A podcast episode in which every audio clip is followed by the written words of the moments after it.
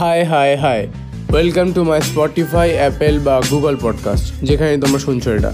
এটা আমার first podcast তো সাউন্ড কোয়ালিটি হয়তো খারাপ আসতে পারে, কারণ আমার অডিওটা আমার আইফোন দিয়ে রেকর্ড করা, আর ফিউচারে হয়তো আমরা আপগ্রেড করব, নতুন মাইক নেব। তো প্রশ্ন হলো, হঠাৎ পডকাস্ট কেন? পডকাস্টের একটাই কারণ, যেটা হলো কথা বলা শেখার জন্য স্টোরি টেলিং শেখার জন্য, আর ব্লগ করতে গেলে আমার কথা বলতে যে অসুবিধাটা হয়, যেটা এখন হচ্ছে, সেটা দূর করার জন্য। আর যেই স্টোরিগুলো তোমাদের আমি ব্লগে বলতে পারি না, সেই স্টোরিগুলো শোনানোর জন্য এই পডকাস্ট কোয়েশ্চেন নাম্বার টু পডকাস্টে কী ধরনের কথাবার্তা হবে? আর কোন কোন টপিকে কথাবার্তা হবে? তো পডকাস্টে ষোলো থেকে কুড়ি বা একুশ বছরের মধ্যে যারা পড়ো, তাদের লাইফ সিচুয়েশন লাইফ টপিক নিয়ে আমরা কথাবার্তা বলব। আর তা বলে লাইফ টপিক নিয়ে কোনো জ্ঞান দেবো না।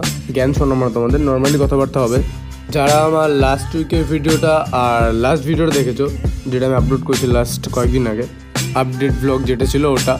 তারা বুঝতেই পারছ যে আমি আমার ব্লগিং স্টাইল চেঞ্জ করেছি আর এই চেঞ্জটাকে আরও ইমপ্রুভ করার জন্যই এই পডকাস্ট শুরু করা। এই পডকাস্টে আমি তোমাদের লাইফের মানে আমার লাইফের এমন কিছু স্টোরি বলব যেগুলো আমার আশেপাশে কয়েকটা বন্ধু বাদ আর কেউ জানে না।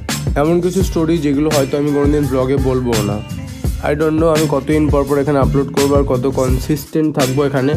বাট আমি চেষ্টা করব উইকে একটা করে পডকাস্ট দেওয়ার। অডিও পডকাস্ট আই থিঙ্ক তাই বলে। আর যত তাড়াতাড়ি সম্ভব তত তাড়াতাড়ি দেওয়ার চেষ্টা করব। তো এই পডকাস্টটা এই অবধি। আমি এখনও ভাবিনি কি নাম রাখব পডকাস্টে বাট তোমরা আমাকে সাজেস্ট করতে পারো যে আমি কী নাম রাখব। এখানে কমেন্ট করা যায় নাকি আমি জানি না বাট যদি কমেন্ট করা যায় তাহলে কমেন্ট করে দিও। আর না হলে তোমরা আমাকে ইনস্টাগ্রামে মেসেজ করতে পারো। ইনস্টাগ্রাম হ্যান্ডেলটা নিচে দেওয়া থাকবে। তো তোমরা আমাকে মেসেজ করে বলতে পারো কী নাম রাখতে পারি আমি। তো আমি সেই নামটাই রাখব তোমাদের সাজেশন অনুযায়ী।